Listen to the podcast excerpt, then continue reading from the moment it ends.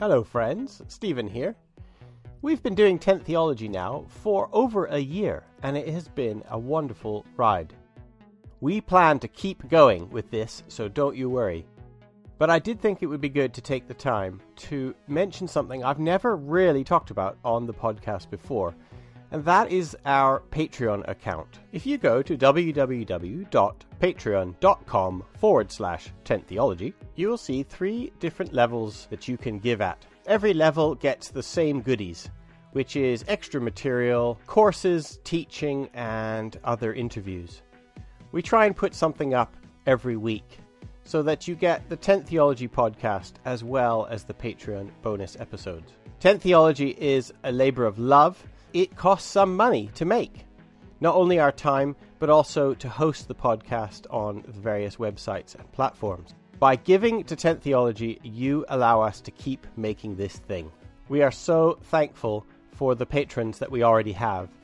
And if you are someone who has benefited from Tent Theology or something that we've made in the past, do consider becoming a patron for as little as $5 or £5 a month. We're poised to be releasing our study of the book of Acts on the Patreon account. Here on the podcast, we're going to release the first four episodes looking at the beginning of the book of Acts. But then over on the Patreon account, you will get a line by line political theology reading all the way through to the end of the book. If you've been thinking about supporting Tent Theology, this is the best time to jump on board. Thank you for your support. Now on with the show.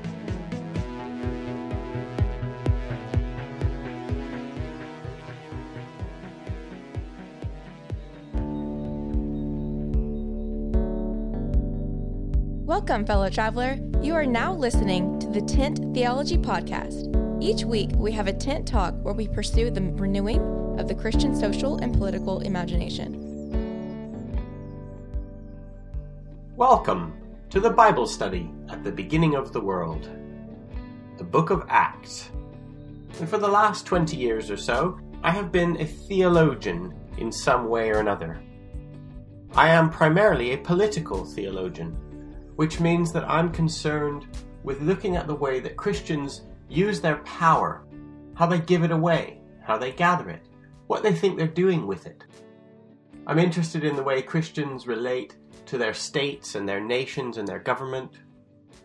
I care about how being a good citizen and loving your neighbor relate to each other. I care about what happens when your neighbor is your enemy and how Christians should relate to their enemies and how we work that out. I care about how Christians vote every four or five years. I care about whether they should vote every four or five years. And I care about the history of how Christians have organized themselves in different ways and how they create institutions and social structures and other forms and habits of life.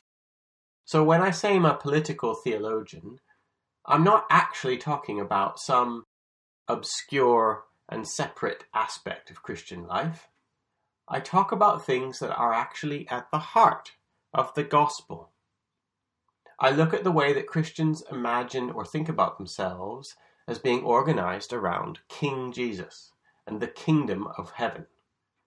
I look at things like the way Jews and Gentiles are being told to get together, to dismantle their previous forms and habits of life, their previous politics and to create a new nation, a new people, a royal priesthood. I look at all these things and I'm interested in nationalism and patriotism, and I write books on this stuff. I have also written books on the work of Soren Kierkegaard, the Danish philosopher and rabble rouser, who was, for very Christ centered reasons, very critical of Christendom or Christian culture, Christianized culture.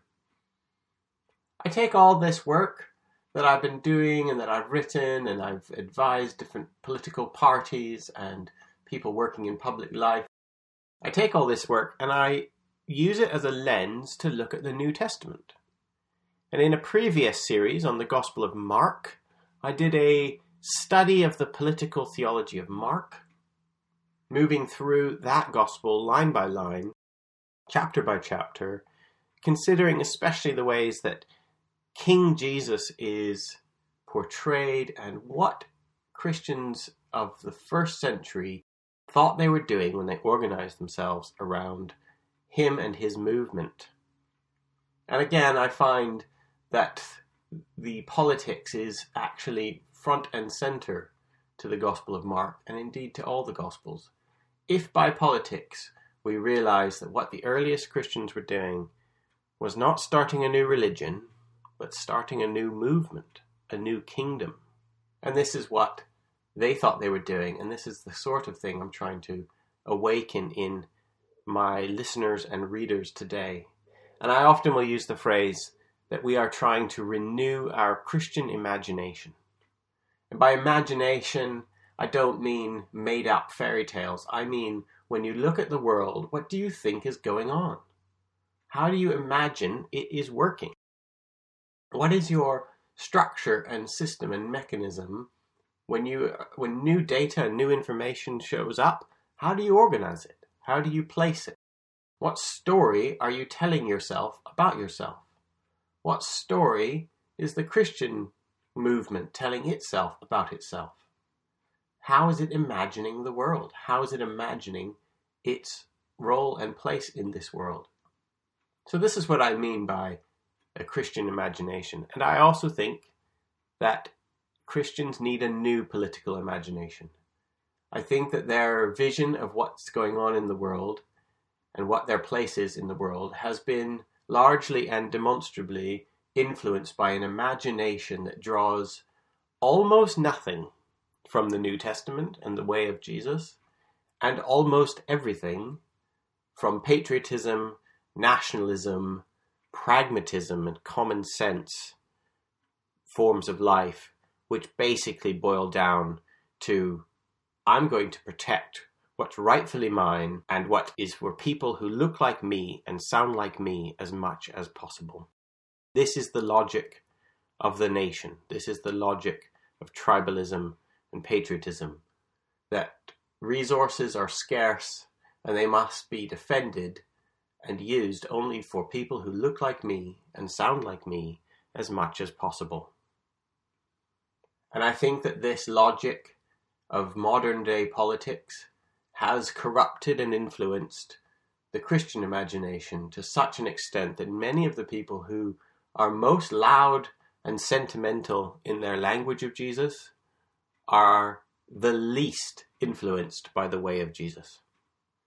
And I'm not going to go into that in this study, but what I hope to do is demonstrate or shine a light on the earliest Christian imagination, the people who knew Jesus, or the people who knew the people who knew Jesus, and what it was they thought they were doing in this world and what was shaping their forms of life and their actions towards their friends, their enemies, and each other. The book of Acts is a really good resource for this. It's a repository of basically the earliest Christian view of themselves. We have record of their sermons and their teaching. We have a sense of what they thought the other nations were doing and what they thought they were doing when they were a new nation. And we have a great sense here in the book of Acts of the people who are forming themselves around King Jesus and their movement in the earliest short, sharp shock of encountering the incarnation. What did it feel like to be in this time and place? That's why we're going to look at the book of Acts. But before I start on Acts, quick word on the title The Bible Study at the Beginning of the World. As a point of reference, I'm currently doing this recording during coronavirus lockdown. And I suspect that many of my listeners are also living in lockdown. And right now, a lot of people are talking about this as the end of the world. There's a lot of apocalyptic language going on. An apocalypse doesn't mean the end of the world. For the earliest Christians, apocalypse was a really useful genre and style of thinking which signified the end of an era and the beginning of a new one. All apocalypses are always the end of one age and the beginning of another, which is why Jesus and all the New Testament figures spoke about the end of their world as birth pains, as a woman giving birth. For that woman, it's the end of one age, but it is also the beginning of a new one. And all apocalypses always bring new things. In fact, it's only when the old order and old forms of life collapse and crack that the new ones can emerge. And this is what apocalyptic literature means in the New Testament. And with all its announcement of the end of the old order and the beginning of the new way, the book of Acts is a highly apocalyptic book, very much worthy of inclusion in our Bible study at the beginning of the world. One thing we need to do when we look at the book of Acts is consider the fact that it is, in fact, the second part of the Gospel of Luke. And this often gets missed out in our imaginations. Our Christian imaginations get influenced by the placement of the book of Acts, which comes after the Gospel of John. But Luke wrote his Gospel and the book of Acts as one unit, or the book of Acts was intentionally meant to be a continuation of his Gospel. In this episode, I'm just going to look a little bit at Luke and also the Gospel of Luke and how it might relate to Acts as a whole. And then in later episodes, we're going to be specifically going through the book of Acts chapter by chapter. Luke is sometimes referred to as the physician. He's often also identified as the traveling companion of Paul, who comes up in the book of Acts himself. There's some we language where the author starts to put himself in those moments where he was traveling with Paul. But for the most part, Luke doesn't claim to be an eyewitness to either the events in the Gospel of Luke or to the events in the Gospel of Acts, except, as I say, for those a few occasions where he puts himself in. The point about Luke is that he, in fact, says he's not an eyewitness, certainly to the Gospels, and he, he begins his Gospel by saying, if you look at it, he says that, you know, oh, Theophilus, I, I did my research and I went, it seemed right to me that I should, should gather the other resources that were out there about the life of Jesus and put them together into one so that you might have a good grounding in the faith. So he's not claiming to be an eyewitness and he is claiming to be an editor.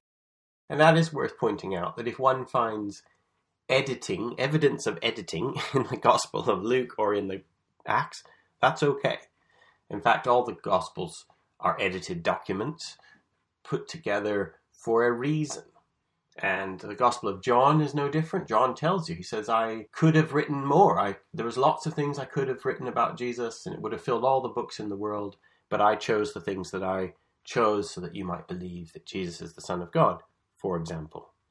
So the editor's hand is evident in these texts. And Luke is no different the person that he writes to, he seems to have dedicated it to somebody named Theophilus. And Theophilus might have been an actual patron or a person in the early church, but Theophilus might also just be the reader who is a love a lover of God, because that's what Theophilus means, the love love of God. We're not absolutely sure whether Theophilus is just a person who loves God or is an actual patron of the movement in the early church. I'm not sure if it really matters because the the text was was also handed around from church to church. It was designed to be read out loud. It was designed to be an instruction manual in the earliest ways of the early church. And in Luke and Acts as a whole, God's mighty act of deliverance through Jesus is narrated as an epic that travels the whole length of Luke and Acts together it spans human history. And it particularly puts the early church, or, well, from Luke's point of view, it wasn't the early church at all, it was the church. And what Luke Acts does is it's placing the church within the story of God's dealings with his people Israel. There is a connection here, a through line. The work and life of the believers in Acts is a clear sequel to the events of Jesus in the Gospel of Luke, and the events of Jesus are themselves intimately connected to the workings and movement of God with the people of Israel. There's a lot of joined up writing going on here. There's a lot of dots being connected. And this is one of the things that I'm going to try and do as we go through our study.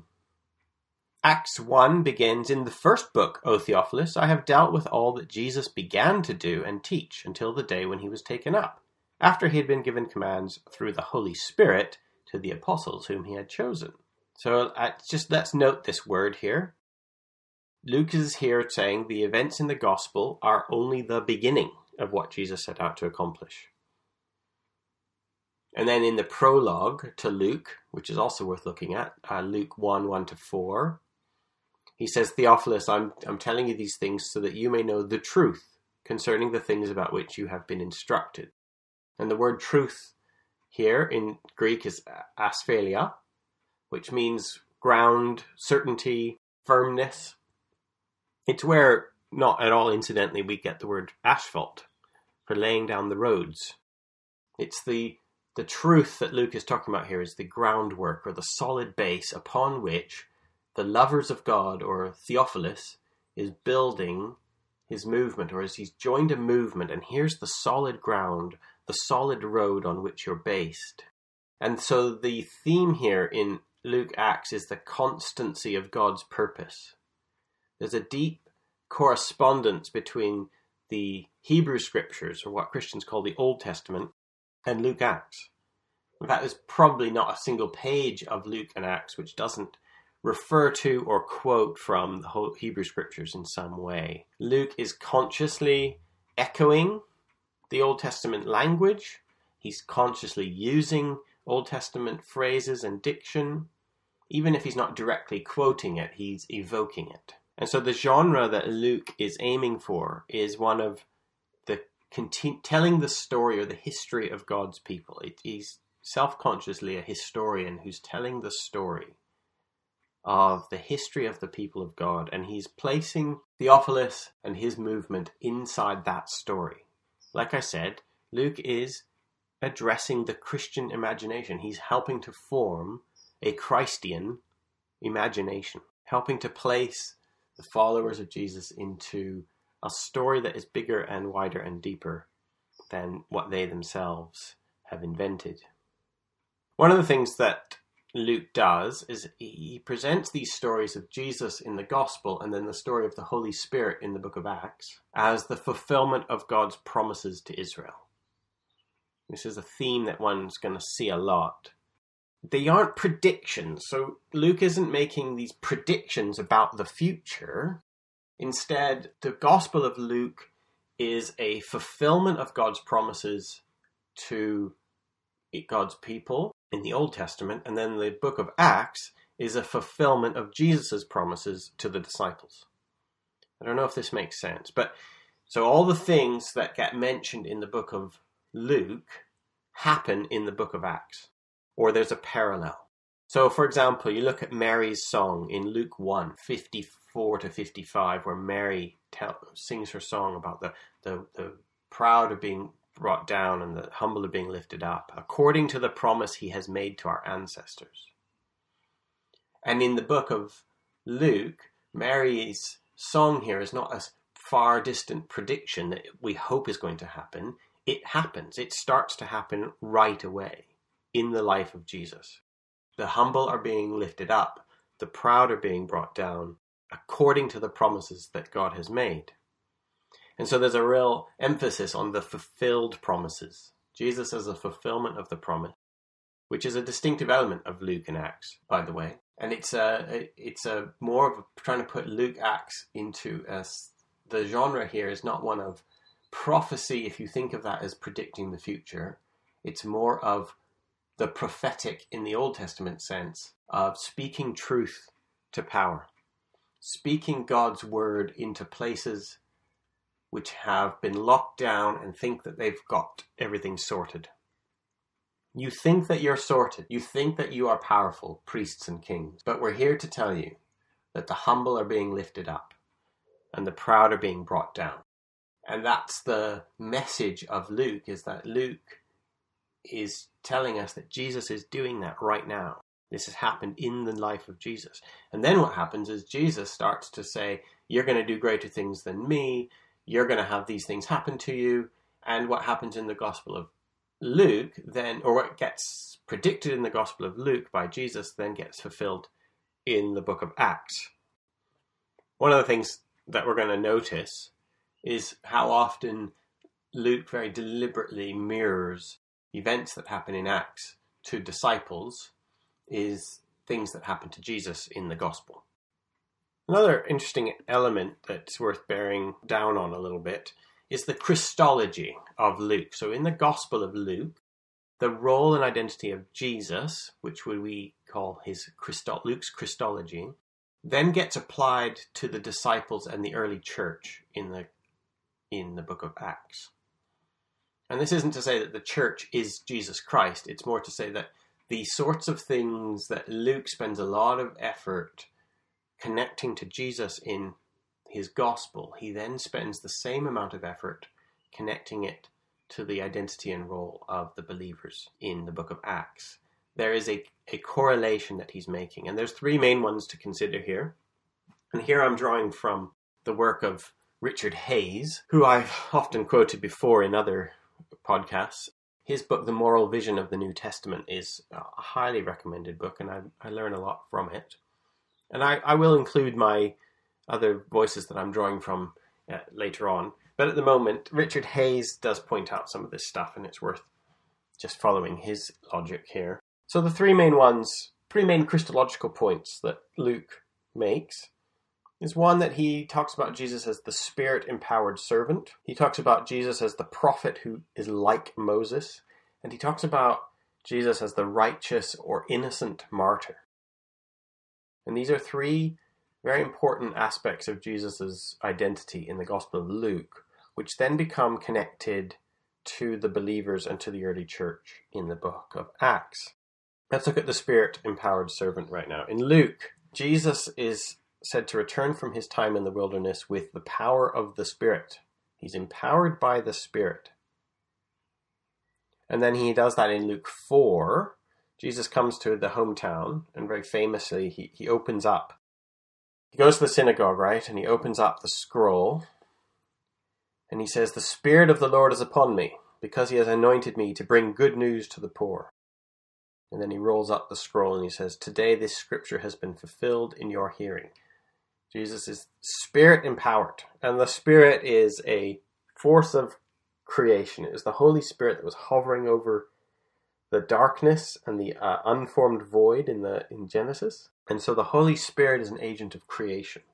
When Jesus is coming out of the wilderness, the chaotic wilderness, and the Spirit of the Lord is on him, that's when in his baptism he receives the Holy Spirit. And then he's able to speak words of recreation when he's bringing good news to the poor. And the fulfillment of the scriptures marks the beginning of a new age.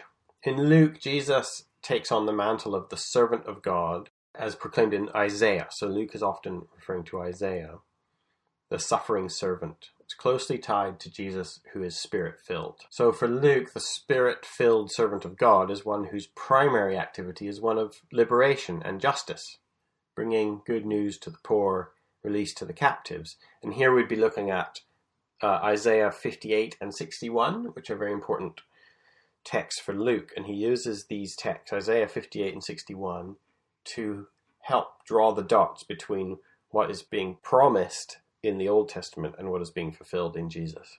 So Jesus is filled with the Holy Spirit, and he evokes these texts right at the beginning of his ministry. He sets out his manifesto in Luke 4, and he declares himself as the anointed one who's going to liberate Israel and restore justice to her people. A key part of the Gospel of Luke is how Jesus brings about justice and liberation to more than just the Hebrews. What happens is he expands the idea. All the Gospels do this, by the way. It's a key feature of Jesus' identity, is that he comes from a cho- he is a chosen person and he affirms the idea of being a chosen person but at the same time, he expands this category to include people who would normally be not allowed inside that category. So the idea of being a chosen person is affirmed, It's just that the now chosen people look like Gentiles, and people with poverty and illness are considered chosen people as well. The God's people in the book of Luke become the poor, which is a category that also encompassed or included people who didn't have the law. So Gentiles are pretty, very much part of the people of God, and Luke has a lot of time for Gentiles and others considered outside of the ethnic heritage of being a people of God. And then this implications of this, the implications of Jesus being a servant of a Holy Spirit, servant of the Lord, who's going to bring justice and liberation to all God's people, which is more than just the narrow vision of the so called chosen people, becomes a major theme in the book of Acts. In fact, its dominant theme in the book of Acts is the Holy Spirit being brought to all nations. But the seeds are sown in Jesus' life, and Acts is continuing the work. Now, the second theme is that Luke sees Jesus as a type of Moses. So Luke spends a lot of time relating Jesus to Moses as a, in the way that Joseph, uh, Moses was a prophetic liberator. If you think of the story of Moses, let my people go. This is the kind of mode or activity that Jesus takes in the Gospel of Luke. By the way, unlike Matthew, Matthew also likes to connect Jesus to Moses, but Matthew's emphasis is on Moses as the lawgiver and Jesus as the lawgiver, and there's the extended Sermon on the Mount and that kind of stuff. And it is worth, you know, paying attention to that fact. As an aside, the Holy Spirit didn't see fit to give us one gospel with one voice, but four gospels with four voices.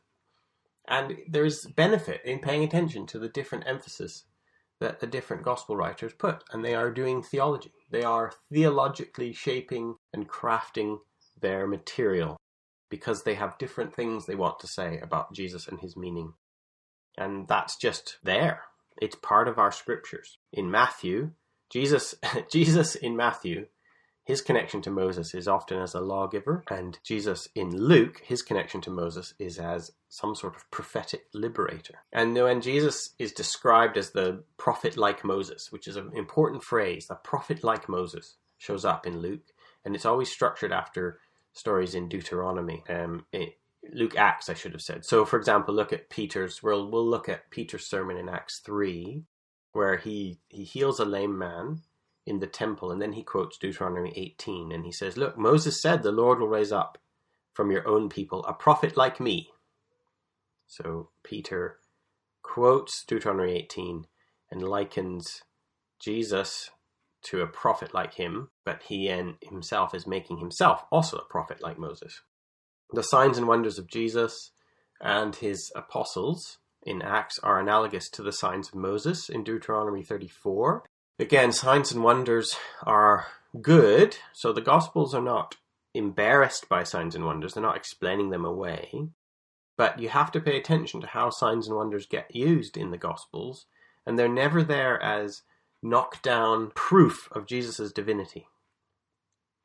More often than not, when a sign and wonder happens, it usually acts as a point when people are offended by Jesus, or it acts as a line in the sand and you have to make a choice. Are you going to follow Jesus or are you not? And in this way, the signs and wonders often function as warnings if you look at Acts 3, which is quoting Deuteronomy 18, everyone who does not listen to that prophet will be utterly rooted out of the people. The, the words of God are spoken into situations, or the, the, the manifest truth of God, which might be a sign and a wonder, it might be a word of God, in the Gospels are used as dividing lines or a way to root people out. It's not a way of utterly overwhelming people with shock and awe and forcing them to believe. It's actually a way of shining a light on what's going on so that people can see clearly and then where the line is drawn and decide what side of the line they want to be on. And this is the way that Moses' signs, if you remember, in front of Pharaoh worked. That Pharaoh sees all the signs and wonders and he hardens his heart. He chooses to be offended. In Acts 7, before his martyrdom, Stephen uh, explicitly refers to Moses. and the word that another prophet like him would be raised up. And Moses is a sign of offense to people, like I've been saying. So the Egyptians opposed Moses by force, they didn't believe him. Uh, also, the Israelites, Moses' own people, they grumble. They're always grumbling and rejecting him. And this is the way that Jesus is being presented as being like Moses in Luke. His suffering was a necessary part of his prophetic identity. When you speak God's truth into situations, those situations don't want to hear it. They fight back. So the suffering servant or the suffering prophet is a part of Jesus' identity, which then becomes what happens to the disciples in Acts. So the church in Acts becomes a prophet like Moses, speaks God's word into situations, and then people grumble, reject, or conspire to kill. Which leads quite happily or handily to the third Christological point I made, which is that Jesus is presented in Luke as a righteous martyr or an innocent martyr. So, more than any other gospel writer, Luke stresses the innocence of Jesus. For example, Pilate declares three times that Jesus has done nothing to deserve death. And then the centurion at the foot of the cross in Luke 23, he praises God. He looks up and he says, Surely this man was innocent, dikaios, which again is an interesting contrast. This story gets told in the Gospel of Mark, where the centurion looks up and says, Surely this man was the Son of God, which is a kingly title to do with being Caesar, for example. Caesar had Son of God written over, stamped on all his coins. And Mark has the centurion look up at Jesus on the cross and say, Surely this man was you know, savior of the world, emperor of all. Because Mark has a different theology. He's got a different point he's making. And Luke says, surely this man was innocent. Jesus is the innocent one. The dikaios is a link back to Isaiah 53, where the Messiah is the innocent one, or the righteous one. So in Acts, the image of Jesus as the innocent sufferer is reinforced in Peter's sermon so Acts 3 here, look at Acts 3 14 to 15, where Peter reproaches Jerusalem. You rejected the holy and righteous one, and you asked to have a murderer given to you instead, and you killed the author of life. You chose the convicted one over the innocent one. In Acts 7, again, you get uh, the climax of Stephen's speech. He accuses the people of killing the righteous, the innocent one. So this is Acts 7, 51 52. You stiff necked people, you are forever opposing the Holy Spirit, just as your ancestors used to do. They killed those who foretold the coming of the righteous one, and now you have become his murderers. The Hebrew scriptures foretell it, Jesus fulfills it, and now the Acts church continues the story. And like Moses, a true prophet will be opposed by the people that he comes to. This is how you can tell that the prophet is like Moses. He'll be innocent and he'll be opposed. Like the righteous one, he'll be innocent of the charges, but they will kill him anyway. And Luke spends a lot of time showing us how incapable Rome and Jerusalem were of offering justice. Stephen's martyrdom becomes the pattern for believers continuing the story. So here it's worth noting how important it was for the early church to see the martyr's death of Stephen, of Jesus, um, of themselves who were under persecution, to see the martyr's death as confirmation of their innocence, not as proof of failure.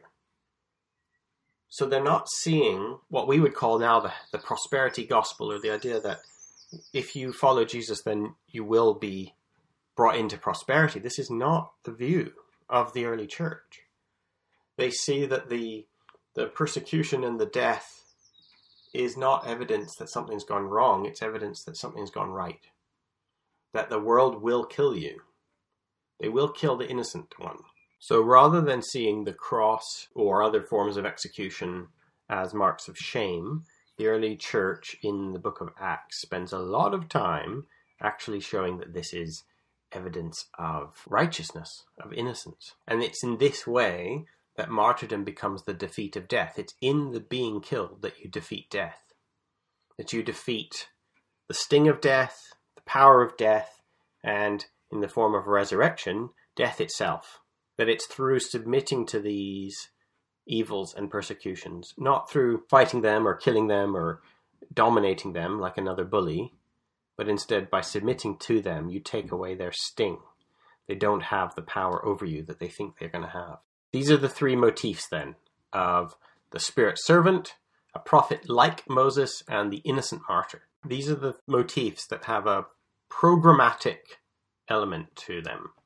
They're going to shape the way that Luke portrays the disciples and the church in the book of Acts. Another good way to describe the sort of society and movement in Acts is to see the church as an alternative politics to the other groups around them. They're one group amongst many, and there's lots of different ways of organizing yourself with your own values and ethics and responses to power. The church in Acts is no different. What you're seeing is that the movement in Acts is not a new religion, but a new politics, a new way of imagining what they're doing in the world and negotiating. There's a lot of negotiation of space between other forms of politics, other forms of identity, ethnic, tribal, religious, all those things. What you see in the book of Acts is a negotiation of these spaces for the new movement that's is coming in to play. In Luke 24, Jesus so the, the gospel ends with Jesus telling his disciples that they have to wait until they have been clothed with power from on high. And then in Acts 1, everything that Jesus began to do and teach is transferred to the disciples. And he says in Acts 1 8, You will receive power, and you will be my witnesses to the ends of the earth. Jesus was anointed by the Spirit to bring good news to the poor, and then the poor are identified as more than just Hebrew nationals, so the church is anointed by the same Spirit to proclaim the gospel to all nations, to the ends of the earth. And this becomes set up as the main theme of the book of Acts. And when we're in the realm of nations, we're now in the realm of politics. So it's noteworthy that the mission of Luke Acts is the same. It hasn't changed. Jesus' mission in the gospel is the same as the church's mission in Acts. Like Jesus, the disciple church proclaims repentance and forgiveness and liberation from bondage. Like Jesus, the disciple church does signs and wonders, which are both acts of mercy and occasions for offense. Like Jesus, the disciples teach with authority. Like Jesus, the disciples are innocent, but they suffer anyway. Like Jesus, the disciples are arrested in Jerusalem. They are examples of Luke 14, where Jesus says, Take up your cross and follow me. We're going to be looking at all of this and more in the sessions to come. I look forward to seeing you in the next episode.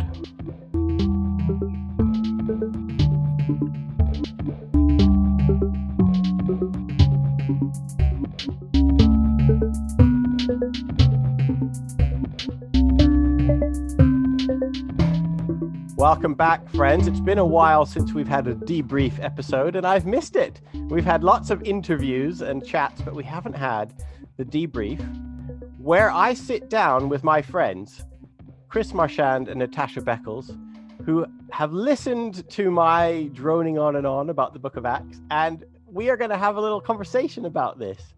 And uh, this is part of what we do here on the Tent Theology podcast is try and involve teaching with conversation. So I'm really glad to welcome my friends back to the tent. Uh, welcome, Natasha. Welcome, Chris. You, you can't nod. You have to say you have to say something. This is a this is a, an audio format. I'm gonna gonna pantomime it. pantomime. nice. good to see you all. It's been such a long time. Why don't we just quickly get uh, Chris? Tell us where you where you're calling in from and what your work is, and Natasha, then you're gonna do the same. Yeah, so I'm calling in from uh, Peoria, Illinois. Uh, it's in between Chicago and St. Louis. We're not we're not a suburb of Chicago. There's a lot of cornfields in between us and them. Okay. And uh, I do church ministry and uh, an Anglican minister. You know, also a, a writer. And I happen to be a podcaster as well, as uh, most people probably know by now. I do music and and and all those types of things, but I I teach online courses as well, and which was something that happened kind of in the midst of the pandemic, where I got a job where I can teach kids online, which was great. Wow, you're just whipping those hats on and off. You're wearing a lot of different hats. Well, I'm glad that we. I'm glad you're wearing your tent theology podcast hat today. And Natasha, where yeah. where are you calling in from? Remind us what you do and where you are. I'm based, I live in London, born and raised. Um, I am a curate um, in a church in Camden area, um, in Kentish Town. And I am, uh, what can I say? I, I have my stipend or my court, my license to work in that particular situation is about looking at young people, um, what the church can be doing to support young people more, and then particularly around serious youth violence, um, thinking about how um, we strategically plan well to to intervene, interrupt um, that p- particular principality that's imp- impacting some of our young people of all backgrounds in the city and elsewhere. So that's, that's what I do. That's great. And I would remind listeners to find out more about Natasha from a previous episode where I sat down and we talked at length about these things. So mm. it's really nice to have you here, friends. Now we are talking about the book of Acts today. Yeah. And I, I am curious, where does Acts, Natasha, where does Acts loom on your mental horizon? What what kind of place has Acts played in your life up until now? Well, we, we describe it as Acts, um, Luke Acts as well, because these these kind of um, this two volume piece, and it's it's probably my second favorite gospel. My first being John. I came to faith on John. I can remember doing some um, early kind of theology stuff, teaching stuff, and being sent off to study a little bit more about this this man. And it's you know it's such an amazing. Um, Luke's heart is so for the least, you know, those people who are in the most marginalized situations, so vulnerable. And he's bringing them into the center. So I love him for that. And, you know, you've got Mary's story, you know, there's the, the women, eh, there's so many different voices that are in there. Uh, so I love it from that point of view. And then Acts is just, you know, blistering in that, in, in, you know, it has more references to the Holy Spirit than any other book in the Bible, you know, if you do a kind of Google search, and it's just a little search, not even a Google one, just a, a word search, and it's just, just exciting. It. yeah. Just exciting. And, you know, just that sense of teaching you that what it's like when, you know, the spirit is just ahead of you and your job is just to chase it. It's such a beautiful piece. Love it. Chris, what about you? Where where where's your first impressions of Acts come from? I think I grew up Pentecostal, and so uh, there's that whole first section, okay. which is kind of a big deal to Pentecostal people, and uh, it's always been impactful on my life. I think what I'm fascinated with in the Book of Acts is I, I've never felt like I've gone deep enough. Like like there's there's there's parts as we get into the story right? And you, you know where we have this council of jerusalem and there's this conflict between peter and paul and and then uh, all the different routes that paul takes and even towards the end of the book where paul you know he's in prison and all these things there's parts of it where i felt like i've i've never gone quite far enough and so i've always wanted to know more about it. I think what's interesting about acts for me is once we get past these opening scenes of the holy spirit moving you know god's power you know the the the, the dynamos the dynamos that you talk about. Mm. but then the problems arise. Yeah right.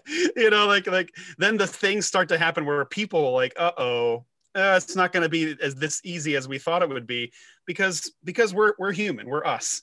Um so you know i've i've always wanted to wrestle and grapple with that more because what happens is is people have a tendency to want to uh, teach principles out of acts like like well this is what happened so therefore this is what we should do. Pre- prescriptive in that sense and you know, it's never quite that simple. Uh, I, I, don't know. So i'm curious where you take things in in your future episodes about uh, regarding those types of issues. It is funny isn't it? I mean the uh, pentecostals of which you know i'm part of that world too and Yeah, we read Acts one and two, and then sort of stop. it's like, exactly. That's It's like thirty That's right. chapters in Acts, but they stop at two, and, and then they say, "Oh, we're an Acts church." You're like, really? We're an Oh, Acts church, yeah. Have you, Natasha? Was Exactly. Uh, was that the kind of were you church? Were you did you grow up in churches, or were you part of churches that said we're an Acts church? Did you, was that a phrase that you heard before? Or? No, I, I was homeschooled in Jesus by a Okay. So, which means that you know that all of those kind of you know parables were taught as part of the wisdom of the household in that sense. But I can remember coming to faith, and you know all of those jail scenes. You know when you know Yeah. at once, and they were worshiping God, and they, you know the jail broke open, and that gets played a lot in Pentecostal scenarios as well. Totally. I, I can re- I resonate with that. yeah. I'm just thinking now. What are some of the other uh, cliche? What are some of the stories? Obviously, got the speaking in tongues. What other stories? And then you got Peter being released. What else? What else do we know from Acts? Paul and Silas. Paul and again, Silas. break, breaking out. Yeah. Definitely. Yeah. Well, did, don't we get some glimmers of snake handling in Acts? Don't we get some of we do. that? Yeah, when Paul is moving uh, some some driftwood, and Yeah. And then there's the, the lady, the lady who is, you know, calling them out because she's got that spirit in her. okay, That's a good one that that comes around from time to time because and the, and the handkerchiefs. Let's not forget the handkerchiefs. Yeah, Yeah, right. the handkerchiefs. Yes. So as I think I agree with you. They did, there's a lot of principles that are just brought out from those stories. Yeah. have either of you ever come across anybody talking about Acts in terms of all of the speeches that they're always making uh, to governors and r- religious leaders, and or the conflict resolution aspects of Acts, where it's all crunchy group dynamics? Has anybody ever talked about that stuff? It's, it's rarely talked about, I think. Yeah. yeah. There's a lot of long speeches, isn't there? Aren't there? I mean, there, there's that's there, but it's not talked about. Right. So Well, because it's all kind of all of these apologetics and all of these ex- explanations of what the faith is. It's it's quite an interesting one. Do you think we should have an Acts church again? Would you want one? I, I'll be honest. I've I've been busy um, planting a mission kind of food bank for young people. Okay. And let me tell you, to see how the Holy Spirit is ahead of you and you're running, I, I'm like having an Acts experience just doing all of that stuff. So I just feel like it's open to us. It's whether you step into it. and it really should be part of every church's life. You must have something in which you're getting some high octane runabout excitement going on. You can't just drop that brick and then run away. You got to tell us more what you mean. So you you're saying the Holy Spirit is running ahead of you as you're starting this food bank for young people. Yeah, yeah. You we're looking at well, because it, it, it's it's lots of things. Just even um, there's a discernment process process as to why you go to a particular um, church and listening to the story of that, knowing what my kind of particular experience. I was in Broadwater Farm for a period of time, you know, and what I've been exposed to. And it's amazing how God prepares you and then puts you in a situation, and then all of these parts start to fall together. But we've now come up with a very niche um, version, and we're hoping that will be shared in our particular diocese area. So it's quite exciting, actually. Really looking forward to those kind of things. So I've been busy doing like graphic designs and getting young people involved to to really articulate what they think should be in the bag to help young people and you know just just how the connections have just worked together and when a door closes you just accept it and another one opens it's beautiful Right. You you don't panic when your plans don't work out because you're thinking, you know what? This is probably going to be redeemed. Something good is happening right now. I'm going to It's that idea, isn't it? Of like you go where the green shoots are. Right? You're like, well, where are the green shoots right now? And that is a real Acts type type of activity, isn't it? just can you keep up just keep up. Yeah, a lot of it, a lot of uh, ducking and diving and adaptation on the moment, right? yeah yeah it's fun it's fun though love it love it love it i think i recommend it everybody do it do it Well, also let's not forget that. I mean, one of the very first things the Acts Church did is they started organizing themselves to give food away. amen So if Natasha is building a food bank, that is an Acts chur- Church type activity. Right? Also, though, I hate to break it to you, Natasha, the first person to die for being a Christian was the guy in charge of the food bank. ready or not here I come. Just and we'll we'll get to him in a bit, but Stephen was the first martyr, and he was the guy in charge of giving food away to people. So that that's no accident. There. Yeah, it's, it it's wasn't offensive. All of this stuff is offensive to. He wasn't yeah, the clever it... teacher. He was the food guy, yeah. giving mm. money, giving food away to people, and that that put him at the forefront of some problems. So it does. It does. It definitely does. But it's exciting too. And what a way to go. I, I, so here, here's my. I feel conflicted about your question. You know, should we have an Acts church today? And I and I I I, I think my basic answer is yeah, sure. Um, growing up Pentecostal, there was always talks of of a call to revival can we have another revival can we get back to that and so i carry that i carry some of the anticipation but also some of the guilt of yeah. revival and wow, right. um, i think i think what i see there is the beauty of it is go back go back to jerusalem and wait and allow god to bring the revival and I, so i grew up with a lot of trying to manufacture revivals and I'm not, I'm no longer in that world necessarily, but I've been doing a church plant and it feels like I've been spending 10 years of trying to build it with my own hands. Like everything is on me and my shoulders. Uh, that pressure, that pressure that pastors feel to keep everything going. So I, I'm, I, I'm, I'm drawn to a little bit more of that. I, I need God to do the movement. Like I can't I can't do this on my own. It's you know I'm I'm I'm feeling I've been feeling pretty powerless of late. Um, so it's not that I want to manufacture a revival. No. It's that maybe I'm struggling with the just wait, allow God to move aspect of it. It's it's been tough. You know, the the the the journey of ministry is pretty daunting at times. Right. So that's that's my answer to should there should we be an Acts church? Yeah, it's that conflicted feeling that I get you know, it would be interesting to find out how full time ministers they were in Acts. It doesn't, we know that they had day jobs. We do know that, right? So it would be interesting to see how much the Acts church was being led by people whose sole income and livelihood was to be a professional church person, or how much it was them just being swept along in something and and it taking over their life. Right? So I don't know. We'll have to look into that. What did you think? What, what what other kind of ideas or impressions popped up when you started to think about the Book of Acts? The a lot of social justice stuff, a lot of um, as you say, you know, the feeding of the widows and all the drama that comes out of that, and as you say, the kind of social how they work out the problem solving, and that is so early church. It's just people from those people in there, those scenarios going on, and um, working out how to problem solve those as it is before the paint dries is great. I mean, Natasha, you brought up the the connection to Luke Acts and how really that you should just be saying that in one in one breath, right? And how Acts is just a continuation of the stuff that Jesus is saying when he says, "I'm going to bring good news to the poor."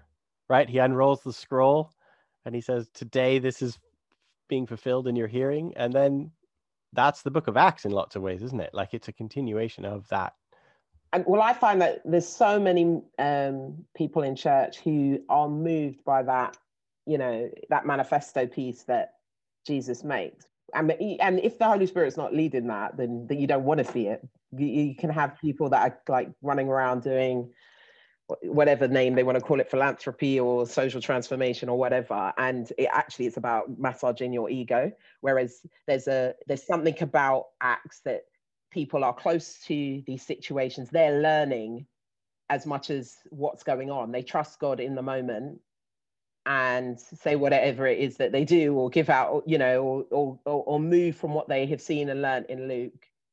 And then something new happens. And that is just so exciting. So, you know, the, the, the they're not expecting I don't know if what if they've got any expectation. You know, when you're seeing Paul and Peter and they're wandering around talking to various people and having to deal with these situations. They do they have an expectation that just because Jesus did this, this is what's going to happen, or are they just walking on, you know, I, this is what we believe, this is what we're prepared to to talk about, and then just be surprised by whatever the Spirit wants to do in front of them at that point, and that's great. Well, it makes me wonder because if if Luke really wants you to sort of think of the disciples as like another they're following in Jesus' footsteps, right? They're they're acting a bit like Jesus acted. It makes me wonder whether Jesus himself was being spontaneous and didn't know what was going to happen. I think that's part of being human. Right. If Paul and Silas are walking around going, we have no idea what's about to happen, but let's do this anyway. I wonder whether that also is the character of Jesus, who is improvising on the spot. You know, and and and that's also part of being Christ-like is acting out of goodness. I, I think so because it's it's because you know there's things that Jesus doesn't have an answer for and he doesn't know. So there is there is the, the particularity of being a human being in this situation and that's what he's modeling to us i think that that is there's some yeah and if and if freedom is real if you're acting in a place where freedom is real then then that does mean you don't actually know the future people's cho- reactions to you are free choices and that jesus is doing his thing he's not like this mastermind who's controlling everybody he's he's an actor in a world of other actors and, and I think that's the whole thing about the kenosis piece, isn't it? That you're that's what you're giving away. That the the ability to have that omnipresence, omni all of that knowledge. That's what you give up being human. Maybe maybe what I'm interested in uh, regarding this is the tension between movements and organizations because you talk about the spontaneous aspect of Jesus, but then, like you see in Acts, it's like, well, they start to organize. And so uh, I think people are tempted on both sides of that. They're thinking, mm. no, it's about the dynamic move of the spirit. And then you get other people that are like, we have to have order. Let's, I, I don't know. Do you have Robert's rules? Uh, do you know what that is? Like when you have a board meeting? No. In, in, in America, when like a board comes together, even a church board or a school board, there's Robert's rules. I don't even know who Robert was, but it's like all of this protocol for. He like literally wrote the book. Yeah. He wrote the book.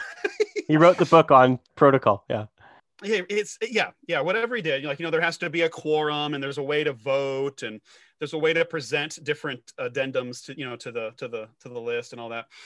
Come, Lord Those Jesus. can be really soul killing. yes, yes, yes, yes. They're very soul killing. At the same time, like you see the church doing that right? And so i think maybe what i'd be interested in, in, in studying acts is where is that convergence of you know what? We do have to have some order but may god help us if we forget that we have to be spontaneous and be led by the spirit. And so i think i'm interested in how those both like fit together. I think i think those things do turn up because you i don't think it's possible to say that you are pastoring a community and you don't care for them you know? And there comes a point where you have to put some systems and structures in for their benefit. So it's not so it can't be because you are an administrate you know kind of junkie and you just like to bureaucratize everything that moves. It's got to be that it's uh, it well serves the purpose of the church and this kind of balance between the two so that you have the balance of the the um, spontaneous but equally you have the systems because we're human and we need the seasons we need the repetition we need all of those things just to give you structure. Otherwise you feel quite anxious and and that kills the spirit too because you're completely overwhelmed. You, there's nothing that that is safe or predict, predictable. We need we need a balance between the two. Otherwise you could or you can do periods where they like we've just been through where there's complete uh, you know a lack of certainty going on but you need to have had some sort of structure and order previous to to to move into a kind of anaerobic period where there's less order if that I, makes sense. I think that there's something here about that the kinds of stuffy uh what did you say natasha? Like people who are addicted to to ad, admin or admin or, addicts. Admin, or chris talked about there are types of people who really just love the rules and they love the addendums and the paragraph 2 clause c kind of people. But you have to look at the where did all the uh, admin go in the early church? It was all towards it wasn't towards keeping itself going. It wasn't self-referential bureaucracy. It was we have it was like oh shit we have forgotten to feed greek widows. We need to do some admin to make sure this works now. Or mm. there's all these gentiles showing up we need to do some admin and figure out how what rules are going to be applicable to them. Or there's a there's a famine. We need some admin to make sure that these churches in these other cities get fed right? Like all of the admin and organization which is absolutely there was not a self-referential thing where they were just sort of playing the game of admin in order to keep the institution going. It was always to do with a group of people somewhere that needed attention right so it's about need and not power. It looks like that. Yeah. So admin can be bureaucracy can be a a mark of kenosis. It can be a way to organize your power to, to give it away to other people. Chris. Yeah, I have, I have a really prevalent example of that. Um, in the Anglican Church here in America, there's been this relatively huge scandal where there was sexual abuse at the hands of a lay minister. And what's happened is, is over time, it's become apparent that all the way up the line, proper protocol was not put in place mm. about how to like that, that that the church leaders and then the diocesan leaders you know the bishop all, all the way up to the bishop in this uh, sexual abuse scandal uh, that they just i wouldn't say they they whimmed it you know they just winged it they they they they they did try to go through it, but there was nothing set in place where they like, if this happens, this is what you do. Right. Yeah, right. And the the only reason to have true protocol is to protect these poor children and other Absolutely. and there was adult women involved in it as well it's to protect them and instead these people uh, the parents of this young girl that was abused and there have been others they're, they they've been left out to dry mm. and and even been rejected by their former churchgoers you know mm. and it's all because the system was just not in place and also it was set up to protect those that were already in yeah. power rather than those that have been abused that's what you find is when the system is being used it's to protect it's usually to protect the abusers um, yeah. and you, we do see that a lot and that's where it becomes demonic i think 100% mm. it sounded really positive that we're talking about, but it's important stuff, and I, I think that's really valuable because here in the UK we've just we've recently had Nixus, and it, it, there's a lack of process and just collusions and this, that, and the other, and trying to just trust people because you know them when actually sometimes you, you know I my allegiance is with Christ and He loves these people, and that's what's going to happen. Priority one. This sounds like a good place to stop, friends. why don't we wind down this particular conversation? But we're going we got more acts to go, so why don't we meet again? Uh, go. The next one is going to be Acts one, and we're going to talk about that. So let's talk about Acts one in our next conversation. But until then, go well. I'll see you soon. To further support the show, please subscribe wherever you listen to podcasts. Follow us on social media and learn more about Tent Theology at www.tenttheology.com. Thank you for joining us and God bless everyone.